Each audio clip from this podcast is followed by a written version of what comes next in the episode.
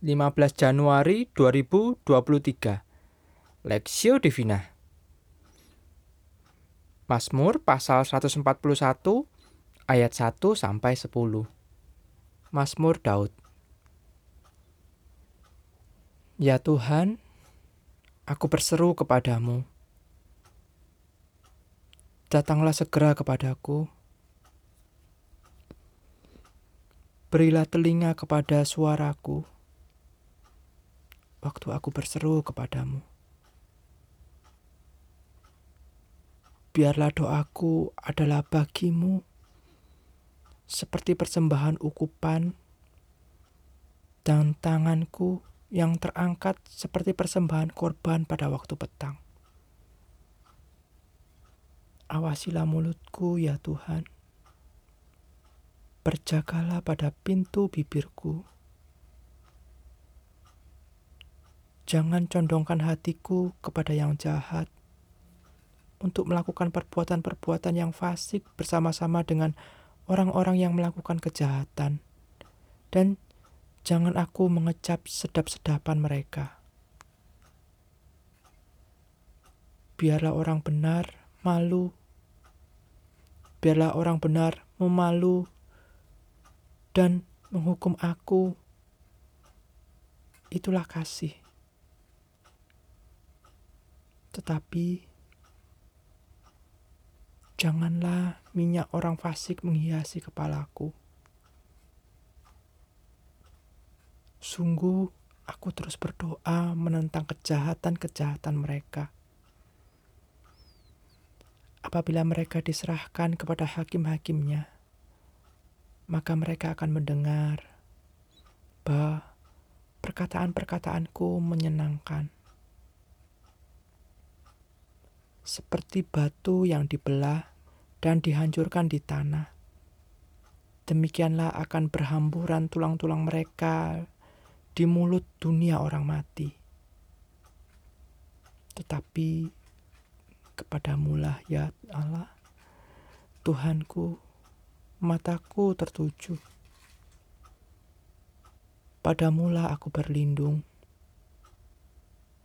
Jangan campakkan aku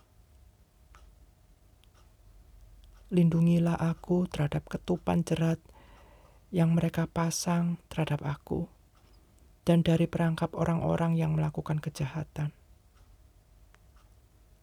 Orang-orang fasik akan jatuh serentak ke dalam jala mereka, tetapi aku melangkah lalu.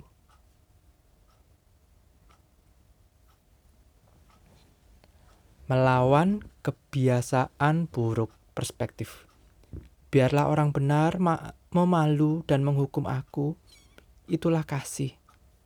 Tetapi janganlah min minyak orang fasik menghiasi kepalaku. Sungguh, aku terus berdoa menentang kejahatan-kejahatan mereka.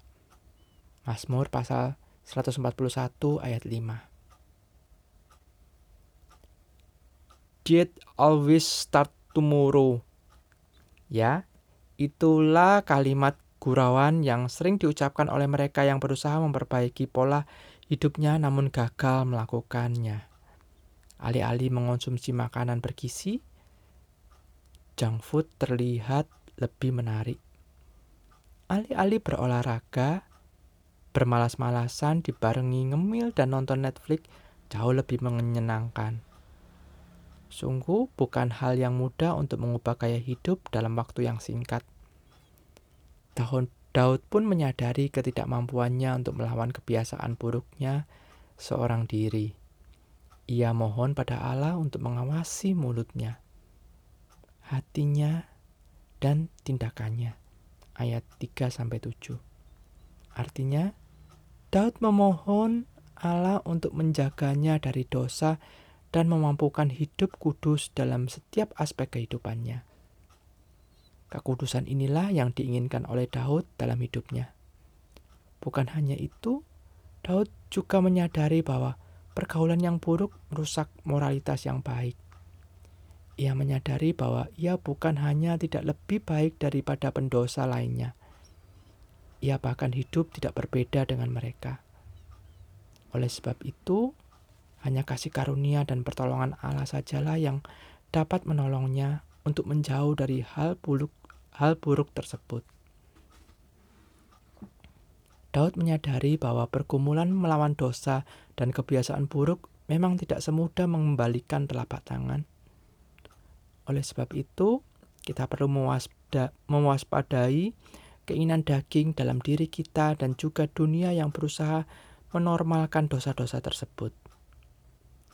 Dunia mengajarkan bahwa tidak ada manusia yang sempurna.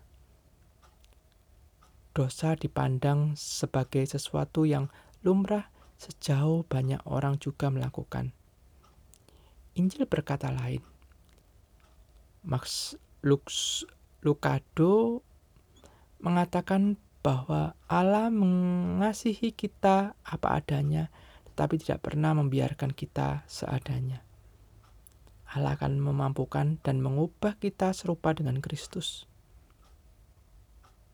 Maukah kita terus mengupayakan yang baik, yang berkenan kepada Allah, dan yang sempurna dalam kehidupan kita? Mari kita terus memohon pertolongan Kristus yang telah lebih dahulu menang atas dosa dan maut. Ia bukan hanya telah menang, tetapi juga memampukan kita untuk melawan kebiasaan-kebiasaan buruk dalam keseharian kita sekecil apa pun. Studi pribadi, kebiasaan buruk apakah yang selama ini gagal kita perbaiki?